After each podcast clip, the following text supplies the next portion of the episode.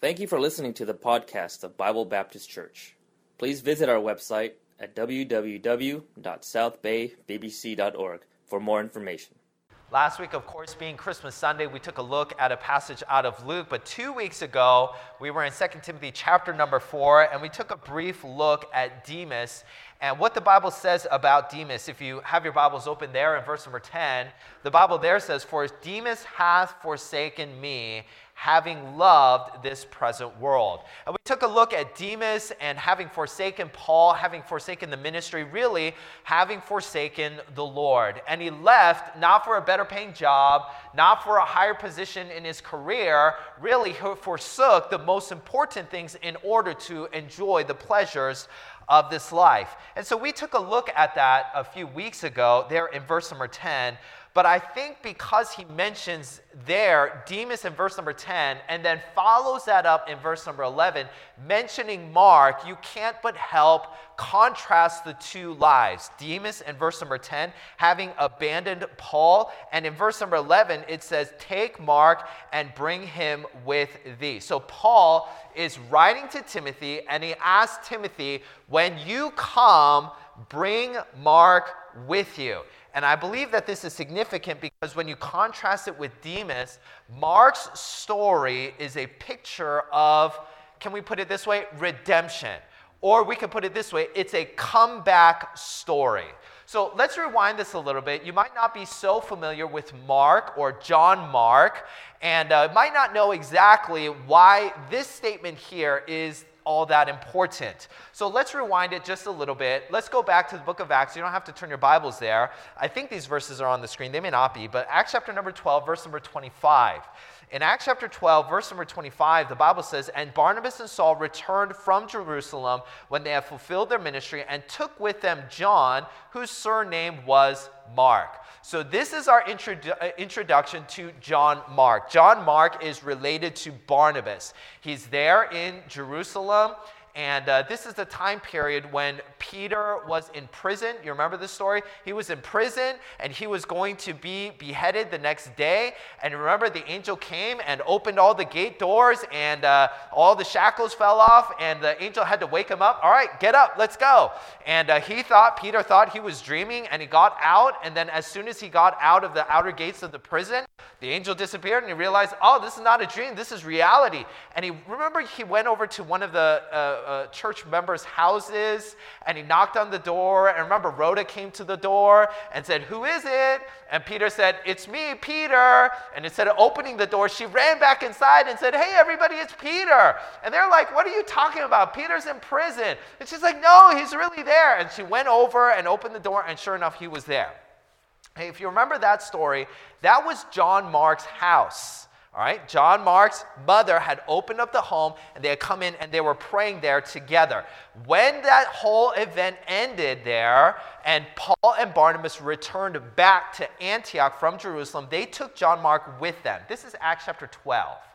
Acts chapter 13, if you're familiar with your Bibles, in verse number 5, or well, in verses number 1, 2, 3, and 4, we see the calling of Paul and Barnabas to the mission field, right? The Holy Spirit called Paul and Barnabas, they laid hands on them, and they sent them away. And the Bible says there in verse number 5, and when they were at Salamis, they preached the word of God in the synagogues of the Jews, and they had also John to their minister. So Paul and Barnabas are called by God, but they bring John Mark with them to help them in the ministry. So they go out onto a boat and they go to Cyprus. They start at one end of Cyprus, they travel to the other end of Cyprus preaching the gospel, and then they take off sailing north to what we would call modern day Turkey. When they get there to modern day Turkey, Mark leaves and he goes back home to Jerusalem. That's what it says there in verse number 13. Now, when Paul and his company loosed from Paphos, they came to Perga in Pamphylia, and John, this is John Mark, John Mark, departing from them, returned to Jerusalem. Okay, so while they're in the middle of their missionary mission, their journey, John Mark leaves and he goes back home. Paul and Barnabas, they continue. They go into Antioch of Pisidia, they go to Lystra, Iconium, they go further in, and then they return. When they return, they go back to Antioch. They tell everybody what had happened. Everybody's rejoicing. That's wonderful. People are getting saved. Churches are started. Pastors were ordained. And so they continue to just be there in Antioch for a little while. They were preaching and teaching. A couple chapters later, we see that there's some individuals, some church members from Jerusalem. They go up to the church at Antioch and they start causing some trouble. They brought some false doctrine into the church and they started telling people about this doctrine. And Paul and Barnabas are like, say again? No, that's not right. They begin to have this dispute, this feud, and they started debating. It got pretty heated to the point where they said, all right, we got to resolve this situation somehow. So Paul and Barnabas, some of the other individuals, went down to the church at Jerusalem to kind of handle this matter. When they go down there, in Acts chapter 15, verse, um, I don't think I have the verses here. So, but in Acts chapter number 15, when they go down to Jerusalem, the Bible says that they told the church about what had happened, about the Gentiles being saved and churches that were started. And of course, as you would expect, the church would rejoice over what had happened. Now, as Paul and Barnabas are telling the church about all of these things, Guess who would have been sitting in the audience there that day? It would have been John Mark. So as Paul and Barnabas, this was this was way before, this is a long time ago, as John Mark now is thinking back on what had happened, he was missing out. He didn't know what happened to the rest of the story. He didn't know about Antioch and Pisidia. He didn't know about Lystra or Iconium or these other cities. And so imagine John Mark there, sitting in the congregation, hearing, presumably for the first time, what happened after he left. What happened after he was gone. And in verse number 37, uh, uh, Acts chapter number 15, in verse number 37, the Bible says there that Paul and Barnabas, they now, after a little while, decide, you know what? We want to go back and see how the churches are doing. Verse number 37.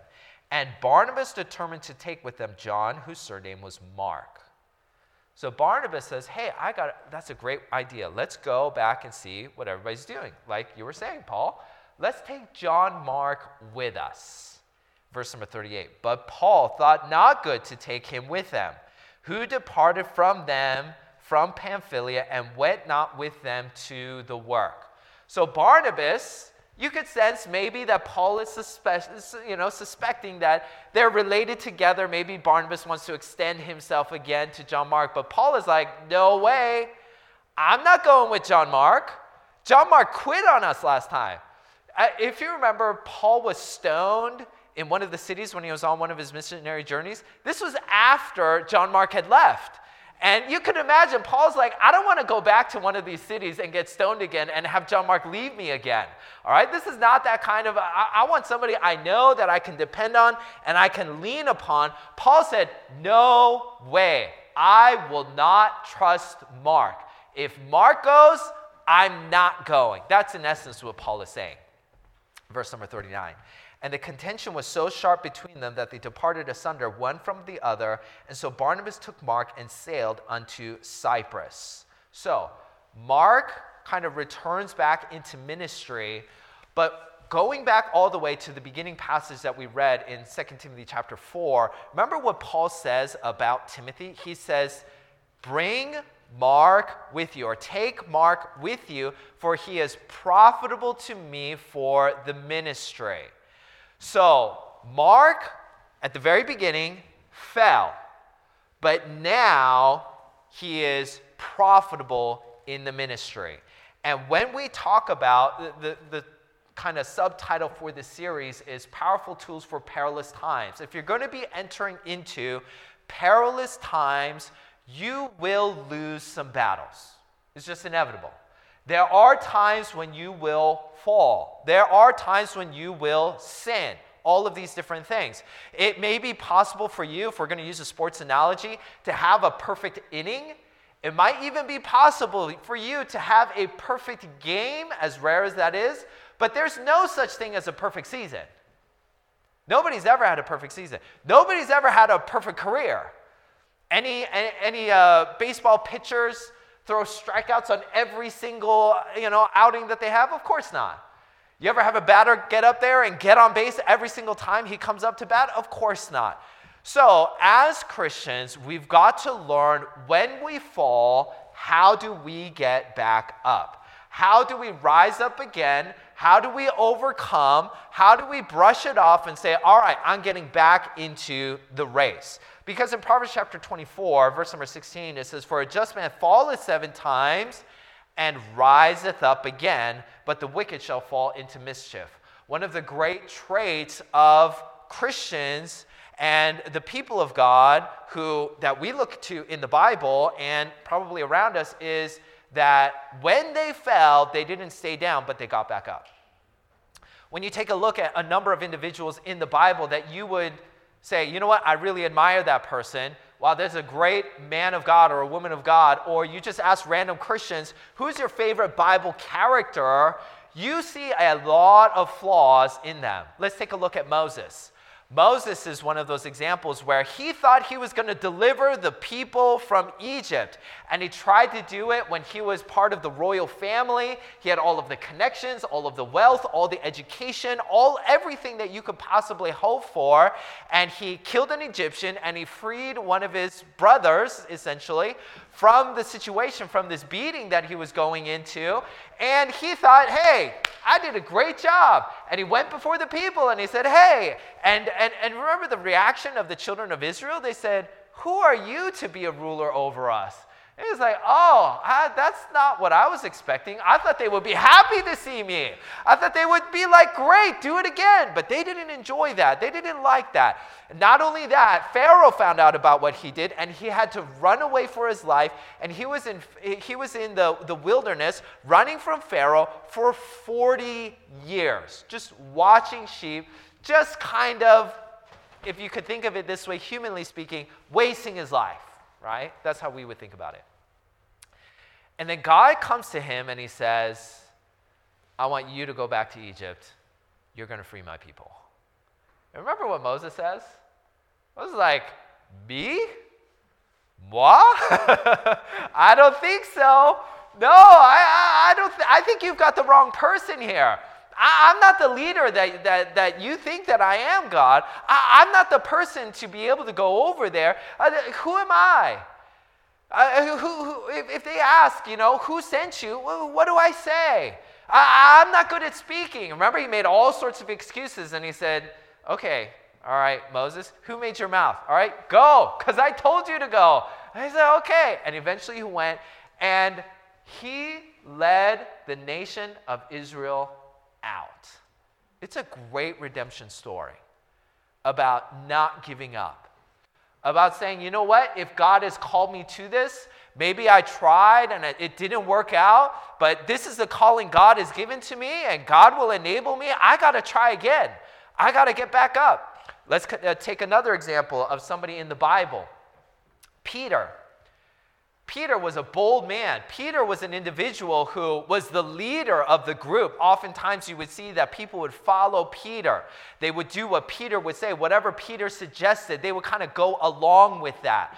And remember, right before that, Jesus is going to be crucified. Remember, Jesus is telling the disciples about everything that's going to happen. And, uh, and Peter says, Not so, no way. And uh, remember, Jesus said he rebukes him. Remember all these things? And remember, Peter, one time he said, Though all men should deny thee, I will never deny thee. Peter standing up there, maybe he's thinking, like, yeah, you know, follow me, you know. And Jesus says, Tonight, tonight you will deny me three times.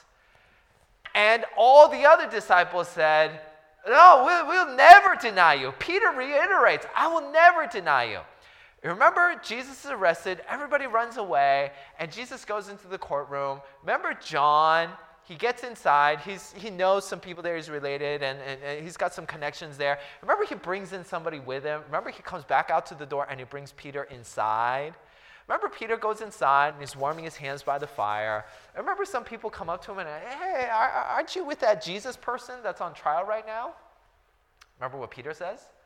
Oh, no, no, no, you got the wrong person. That's not me. They're like, okay, all right. Remember, another person comes up and he says, you know, when you talk, you have a Galilean accent. You're not from around here, are you? You know, I heard Jesus is from Galilee. You must be with Jesus. No, no, no, no, that's, that's not me. Remember the third time? There's another one that says, I remember in the garden. I remember I saw you. Remember what Peter did in the garden? He pulled out his sword and he cut off the servant's ear. I saw you in the garden. And Peter denied and he started to curse.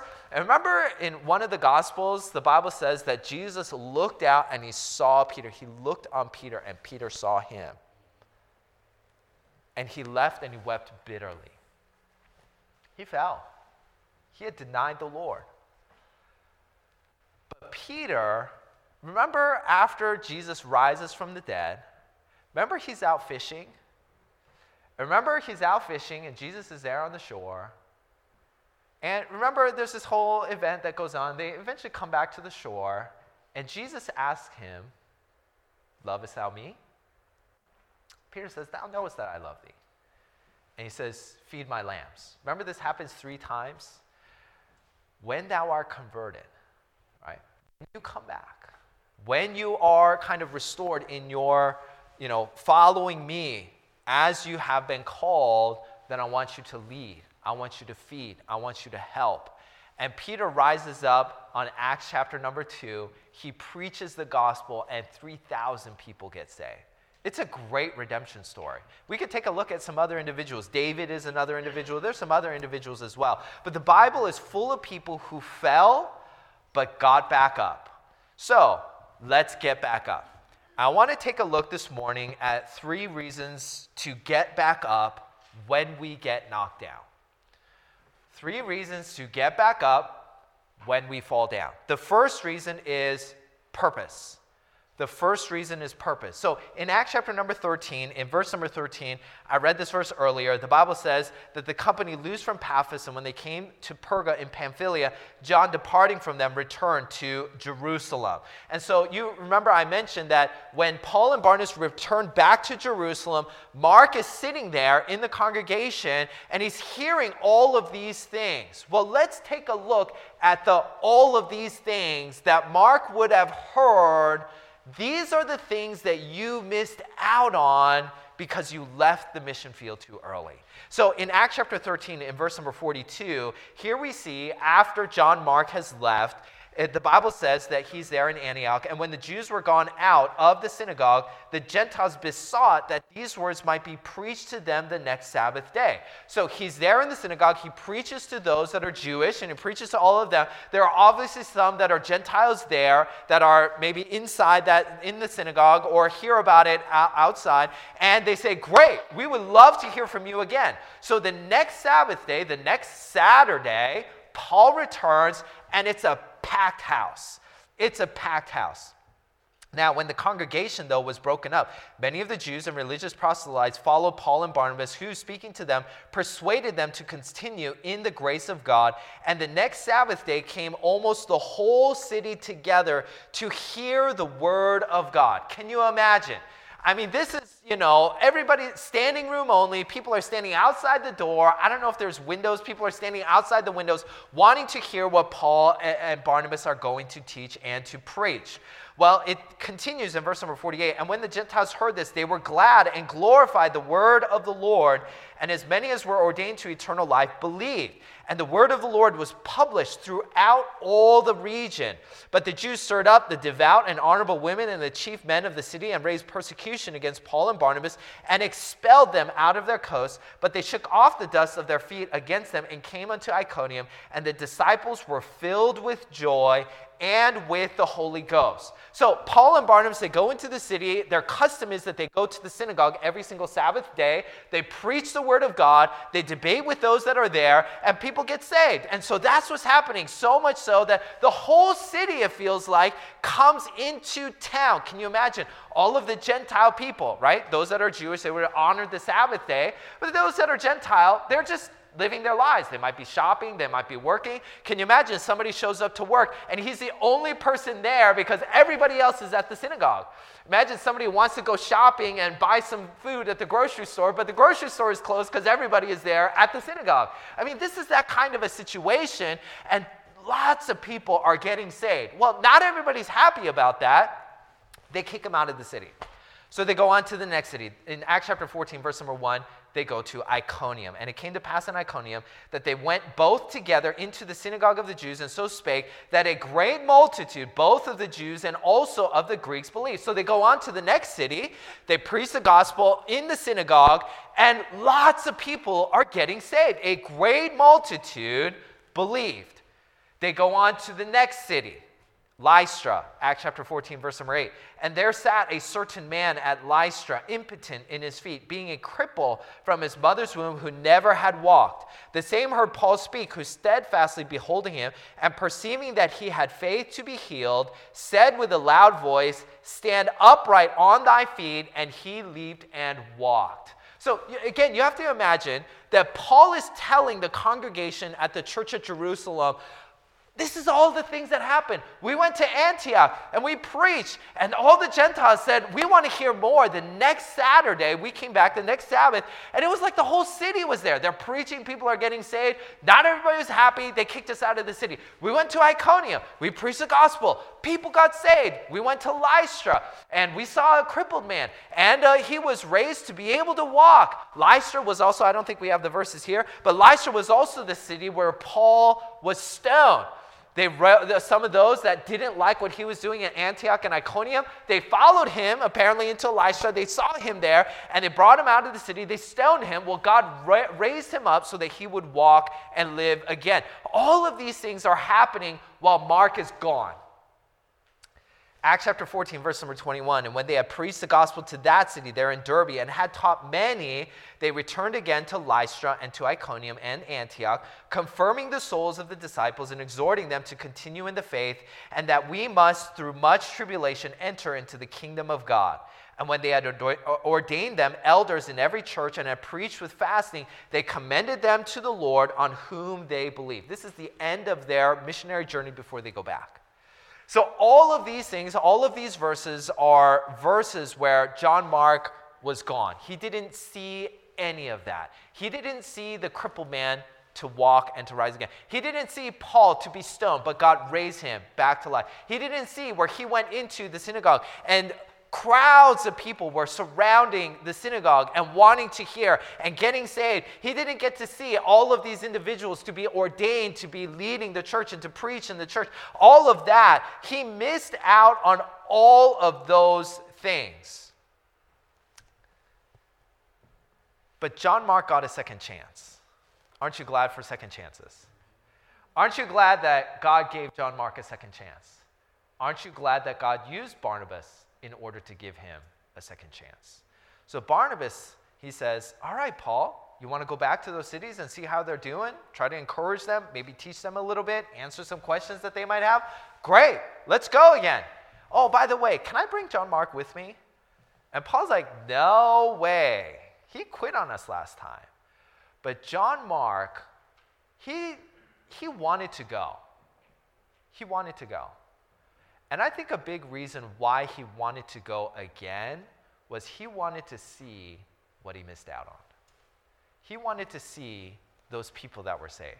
He wanted to get back up and try again. He missed out on the salvations, he missed out on the miracles, he missed out on the church planting, he missed out on the ordination, he missed out on all of that. And now, when there's another opportunity to go, Mark gets back up and he says, I want to try again. One of the reasons why we've got to get back up and try again is because we've got an important purpose seeing people to be saved, to see believers to be encouraged, to be challenged, to grow in the Lord. That's why we've got to get back up.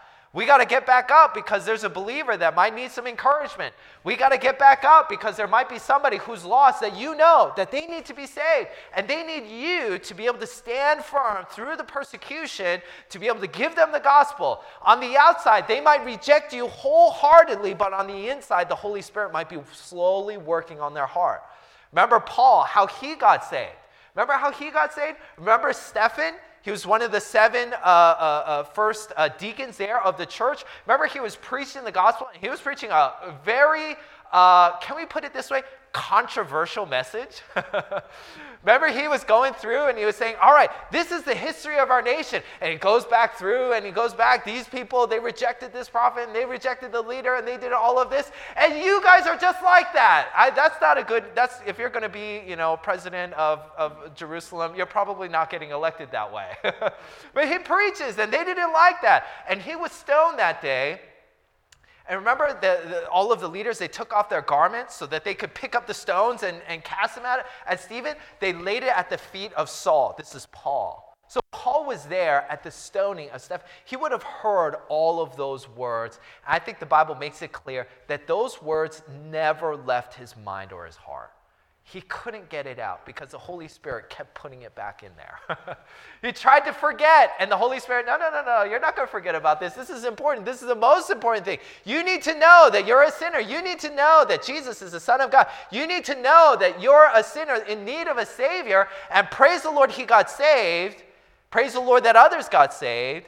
And Paul continued to move forward, and praise the Lord for a John Mark who, yeah, on the first missionary journey, not so great. He quit in the middle. He said, I, am done with this. I just want to go home. But the second time around, he got back up. And we see here in 2 Timothy chapter 4 that eventually he made his way to Rome in order to help Paul in his ministry there. So the first reason why we've got to get back up when we get knocked down is because we've got an important purpose. The second reason we've got to get back up is because of people is because of people. So in Acts chapter 13, verse number 2, the Bible says, And as they ministered to the Lord and fasted, the Holy Ghost said, Separate me, Barnabas and Saul, for the work whereunto I have called them. So we, we know about this. I, I've alluded to this before. Paul and Barnabas, they have a special calling from God to be missionaries, right? Very specifically for Paul, very specifically for Barnabas to go and to preach the gospel. It's very clear who is this calling for? Right? This calling is for Paul and Barnabas. Okay? Was John Mark part of this calling? Okay, it's a very simple answer. The answer is no. John Mark was not called like Paul and Barnabas. But John Mark went anyway. He went anyway. He didn't have the special calling. And in fact, it seems like every time you see John Mark, the idea is somebody is telling somebody to take John Mark with them. Remember, Barnabas said, Let's take John Mark. Here in 2 Timothy, Paul is saying to Timothy, When you come, take John Mark. John Mark seems to have the attitude, or can we put it this way, role in ministry of helping other people with their calling. John Mark was supposed to help Paul and Barnabas in their calling to preach the gospel. He was supposed to help Barnabas when he went out again to the mission field. When Paul is in Rome and in prison and he needs help, he asks Timothy to bring Mark to help him with his calling. Mark seems to exemplify this servant attitude of ministry in terms of my calling is to help you in your calling. Does that make sense? It seems like John Mark's role in ministry is not like Paul. Paul was called to lead ministries, to stand up and start pushing out into places where nobody else had preached the gospel. That's Paul's attitude, right? He even says, you know what? This circle, everybody's heard the gospel. There's no point in me going here. I got to go somewhere else. I mean, Paul is kind of a, a, he's on the frontier of ministry, kind of bulldozing his way out into new fields, and others followed after him. That's kind of his role, his attitude, and his specific calling. Mark's calling is not really to lead anything. Eh, we, we don't see John Mark being called like Paul and Barnabas were called. We don't see John Mark getting this special calling of, all right, this is exactly what I want you to do. It seems to be that John Mark's role in life is to help other people with their calling. I love sports and I love watching sports, and uh, there was a very unique situation that happened this week that I'm hoping I'll be able to partake in. So, uh, it's due to some unfortunate circumstances, but things rarely line up exactly the way that you hope for things to line up. So, most of you know I'm from Seattle, okay? And I like football, okay? A very unusual circumstance happened this week. My Seattle Seahawks are supposed to come down to LA to play the Rams this Sunday. And normally, I mean, what am I doing on Sunday?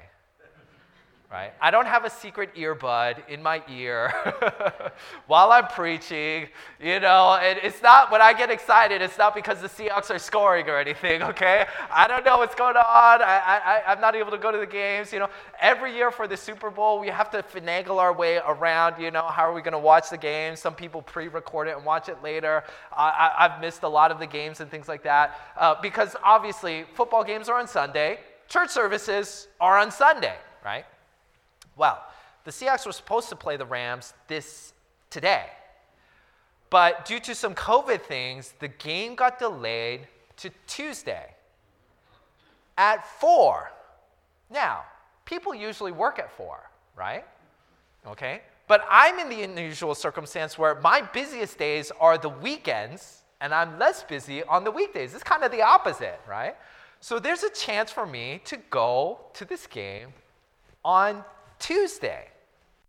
Now, I'm re- I, if, if, if I post something on social media, you'll know that I made it. okay? All right, that's how you know. I rarely post things on social media, but this is one of those things where I may never get this chance again. You know, I may never get another chance. Okay? So, anyway, I, I'm hoping to go. We'll see how this goes. But when you, if those of you that may not watch football, you may not be familiar with how football works.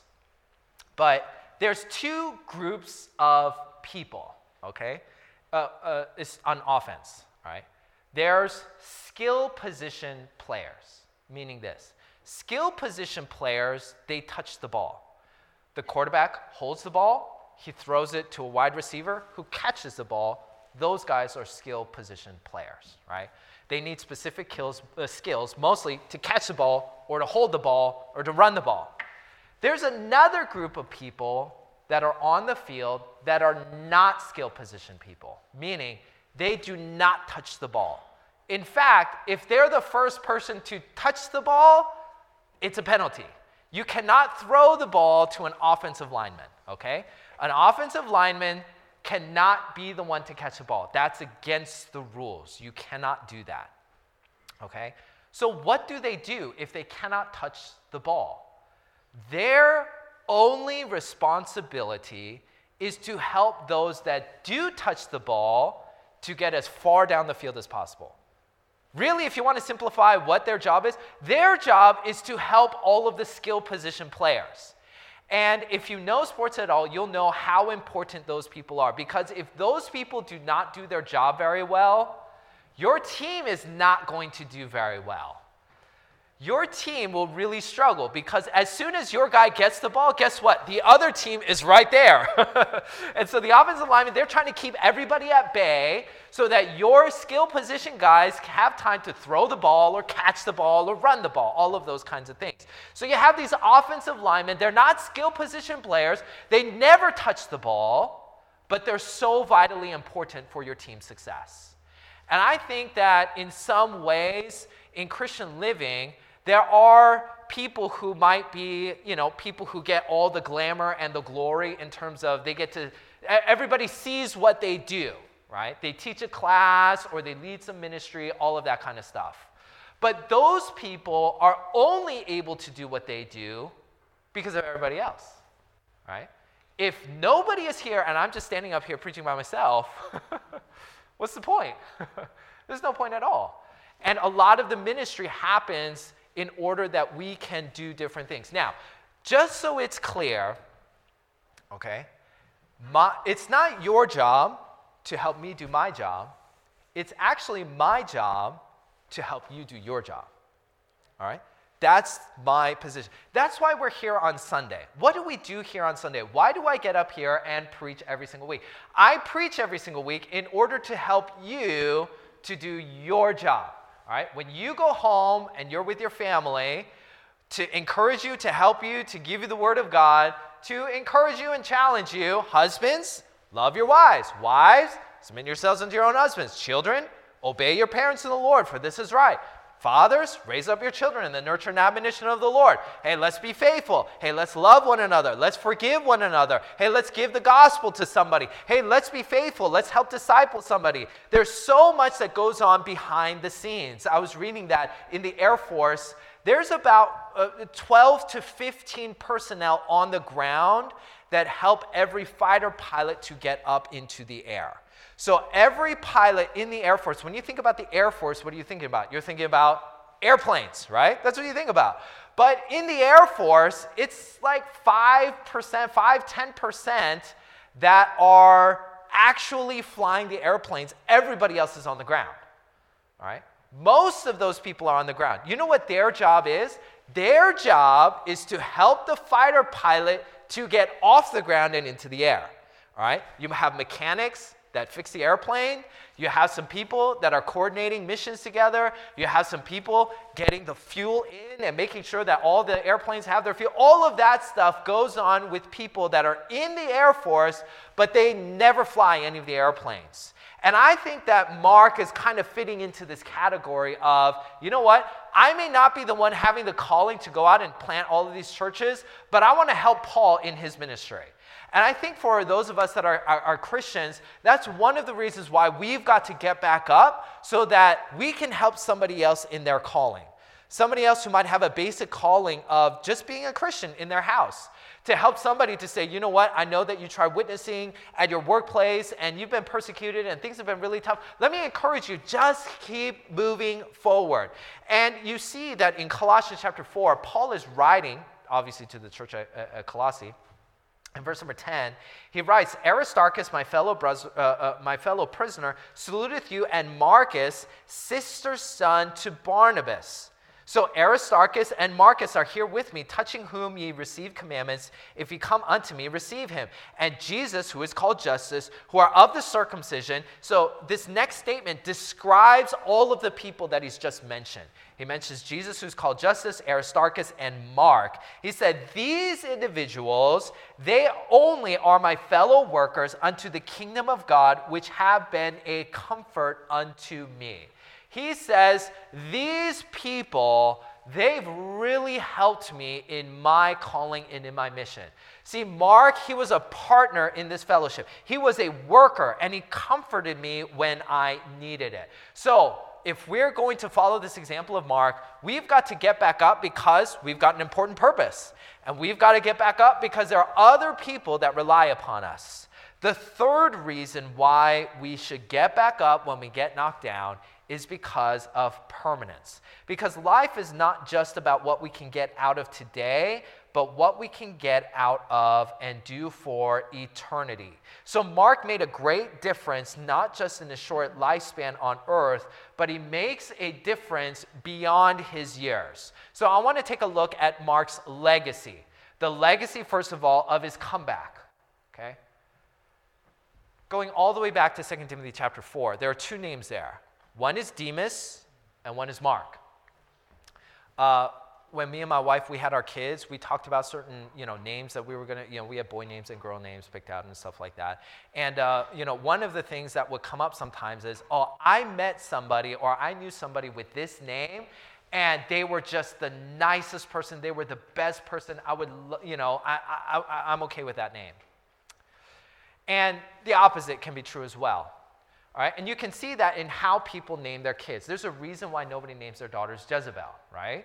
Okay? There's a reason for that. There's a bad association there, right? Now, today, you see people named Mark. You probably know somebody named Mark, right? You know somebody named Mark. I know that there have been people in this church named Mark, okay? Anybody here know anybody by the name of Demas? Right. Doesn't quite roll off the tongue like Mark, maybe.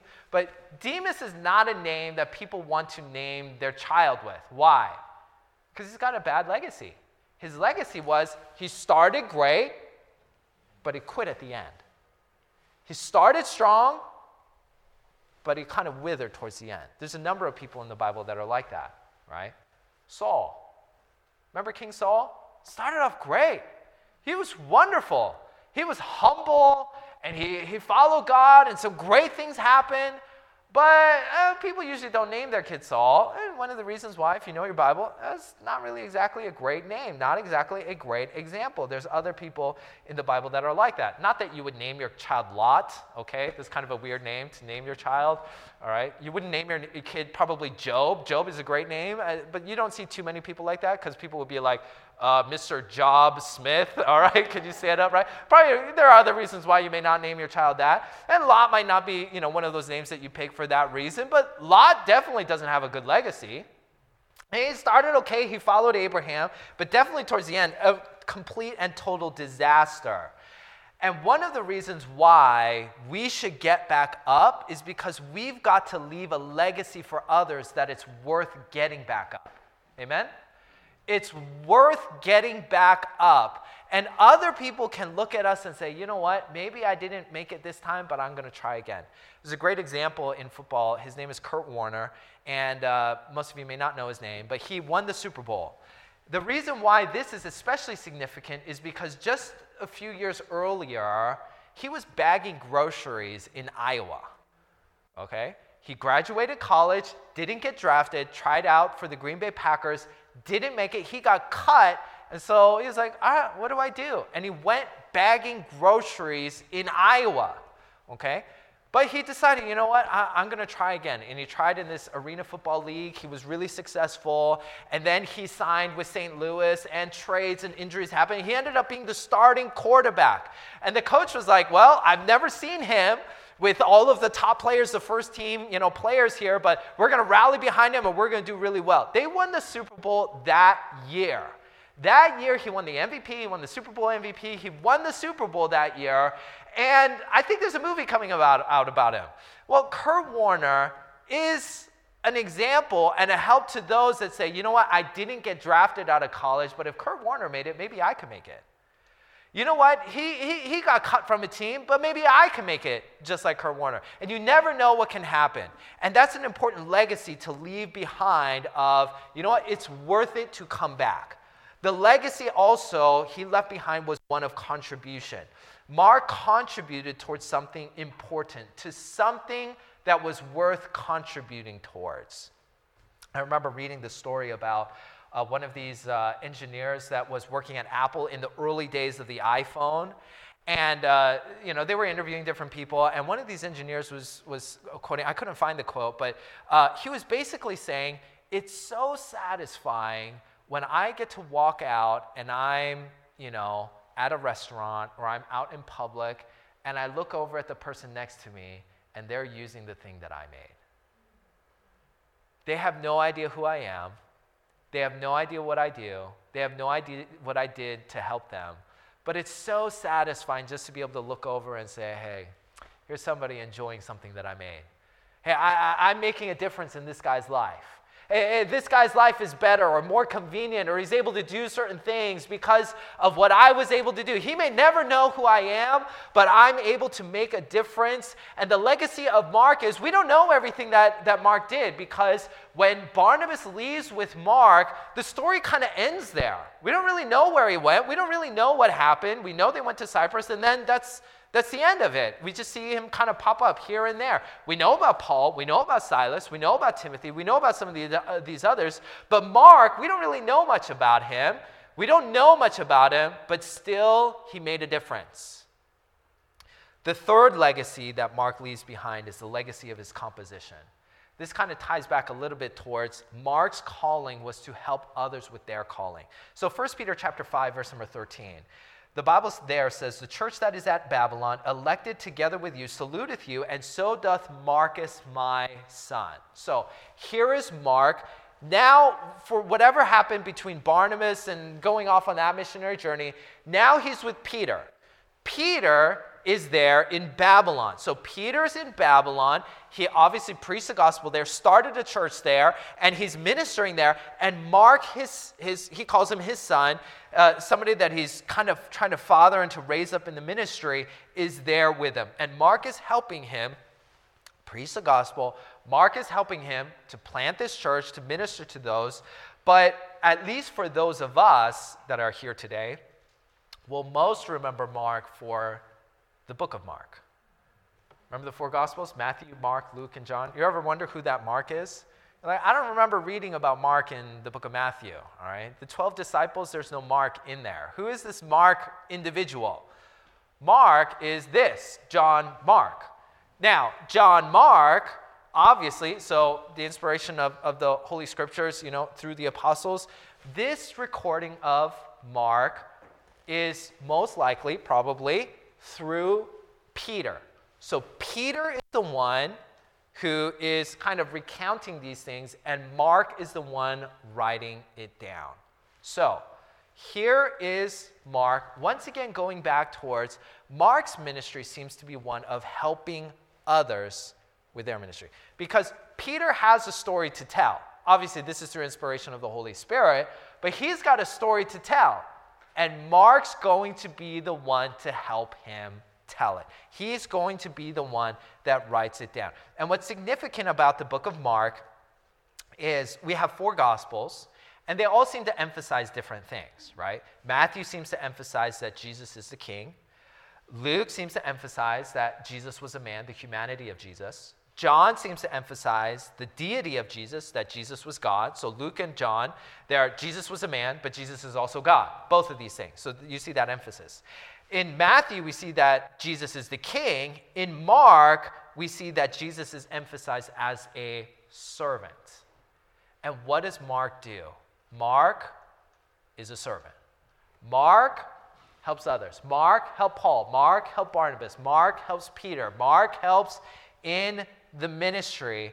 And because he got back up, we literally have one of the books in the Bible, the book of Mark, because he got back up. And another reason, this last reason of why it's worth getting back up, is to leave a lasting impact beyond our years.